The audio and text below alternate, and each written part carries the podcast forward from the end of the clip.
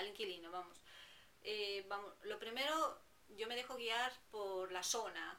Para mí eso es importante, ¿no? Vivir en una zona céntrica y, y, vamos a decirlo así, segura para mí, que no sea en las afueras, es siempre lo fundamental, lo ha sido siempre.